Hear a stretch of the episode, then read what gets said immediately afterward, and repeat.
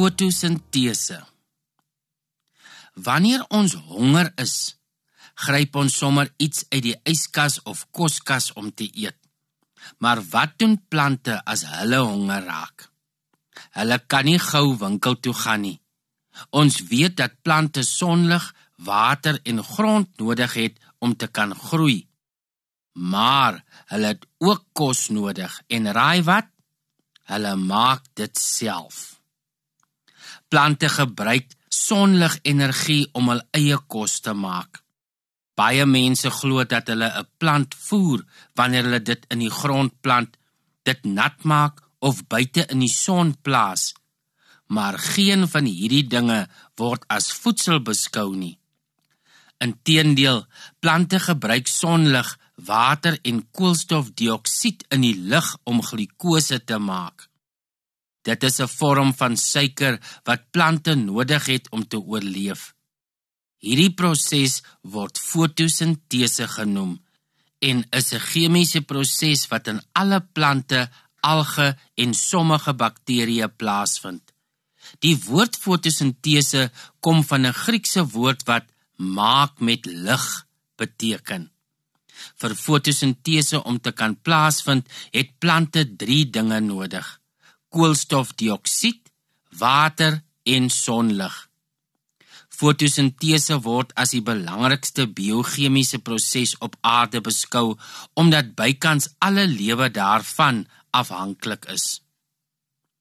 Mense, diere, swamme en sommige mikroorganismes kan nie self voedsel in 'n liggame maak nie en maak op fotosintese staat deur die oordrag van energie van afison na plante bou plante suiker op wat deur mense geëet word en wat ons weer energie gee om ons skoolwerk te doen en rond te hardloop. Selfs as ons dinge soos hoender of vis eet, dra ons energie van die son na ons liggame oor omdat die diere op 'n stadium 'n fotosintetiese organisme geëet het. Byvoorbeeld, die vis het alge geëet en die hoender het mieliepitte geëet. Sê dus dankie vir die son die volgende keer as jy 'n happie van iets vat om jou krag te gee. Hoe presies werk fotosintese?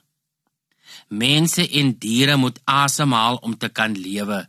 Suurstof word uit die atmosfeer opgeneem deur asemhaling en koolstofdioksied word vrygestel. Plante neem die koolstofdioksied op en stel op hulle beurt weer suurstof vry. Kan jy sien waarom mense en diere plante nodig het? As daar nie plante was nie, sou ons nie suurstof gehad het om asem te haal nie en ook nie kos om te eet nie. Plante neem koolstofdioksied op deur klein gaatjies of huidmondjies wat meestal aan die onderkant van blare sit, as ook blomme, takke, stingels en wortels. Plante benodig ook water om te kan fotosenteer. Afhangend van die omgewing sal die toegang wat 'n plant tot water het, wissel. Woestynplante soos kaktus het byvoorbeeld minder beskikbare water en het ook minder water nodig as 'n lelie wat op 'n dam of rivier dryf. Elke organisme wat moet fotosenteer is egter spesiaal aangepas of gemaak om water te kan opneem. Die meeste plante neem water deur hul wortels op. Die laaste vereiste vir fotosintese is belangrik omdat dit die energie bied om suiker te kan maak. Hoe neem 'n plant koolstofdioksied en watermolekules op en maak dit 'n voedselmolekuule? Fotosintese vind in die kloroplaste, 'n klein orgaan binne in die plantsel van plante plaas. Daar word die energie van die son deur klorofil opgeneem. Plante is groen van kleur omdat blou en rooi lig absorbeer en groen dit weerkaats. Die energie uit die lug veroorsaak 'n chemiese reaksie wat die molekules van koolstofdioksied en water afbreek en herorganiseer om suiker of glikose en suurstofgas te maak. Nadat die suiker in die plant se selletjies geproduseer is, word dit deur die mitokondria afgebreek tot energie wat gebruik kan word vir die plant se groei en herstel.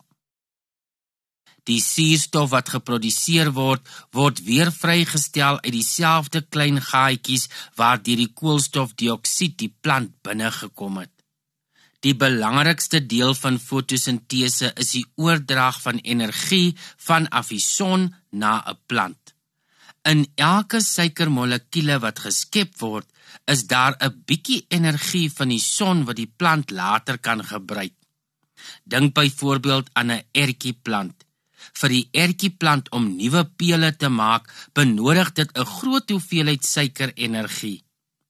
Dit is soortgelyk aan die manier waarop ons kos eet om langer en sterker te word. Wanneer die ertjiepele volgroeid is, benodig die plant miskien nie meer soveel suiker nie en stoor dit dan in sy selle. 'n Hongerhasie kom verby en eet van die plant wat hom die energie gee om huis toe te kan hop. Waar kom die hasie se energie vandaan? Dink nou weer aan die proses van fotosintese. Met behulp van koolstofdioksied en water het die ertjiepeel die energie van die sonlig gebruik om suikermolekules te maak. Toe die hasie die ertjiepeel eet, het hy indirek energie gekry van sonlig wat in die suikermolekules in die plant gestoor is. Besoek weet.co.za vir die volledige artikel. Daar is ook nog baie meer ander inligting oor verskeie onderwerpe. By elke artikel is daar video's, vinnige feite, prente, 'n volledige bronnelys, 'n woordbank en ekstra leesstof. Onthou, weet.co.za. Hierdie artikel is voorgeles deur Johnny Klein en dit is opgeneem by Marula Media en tegnies versorg deur Marius Vermaak.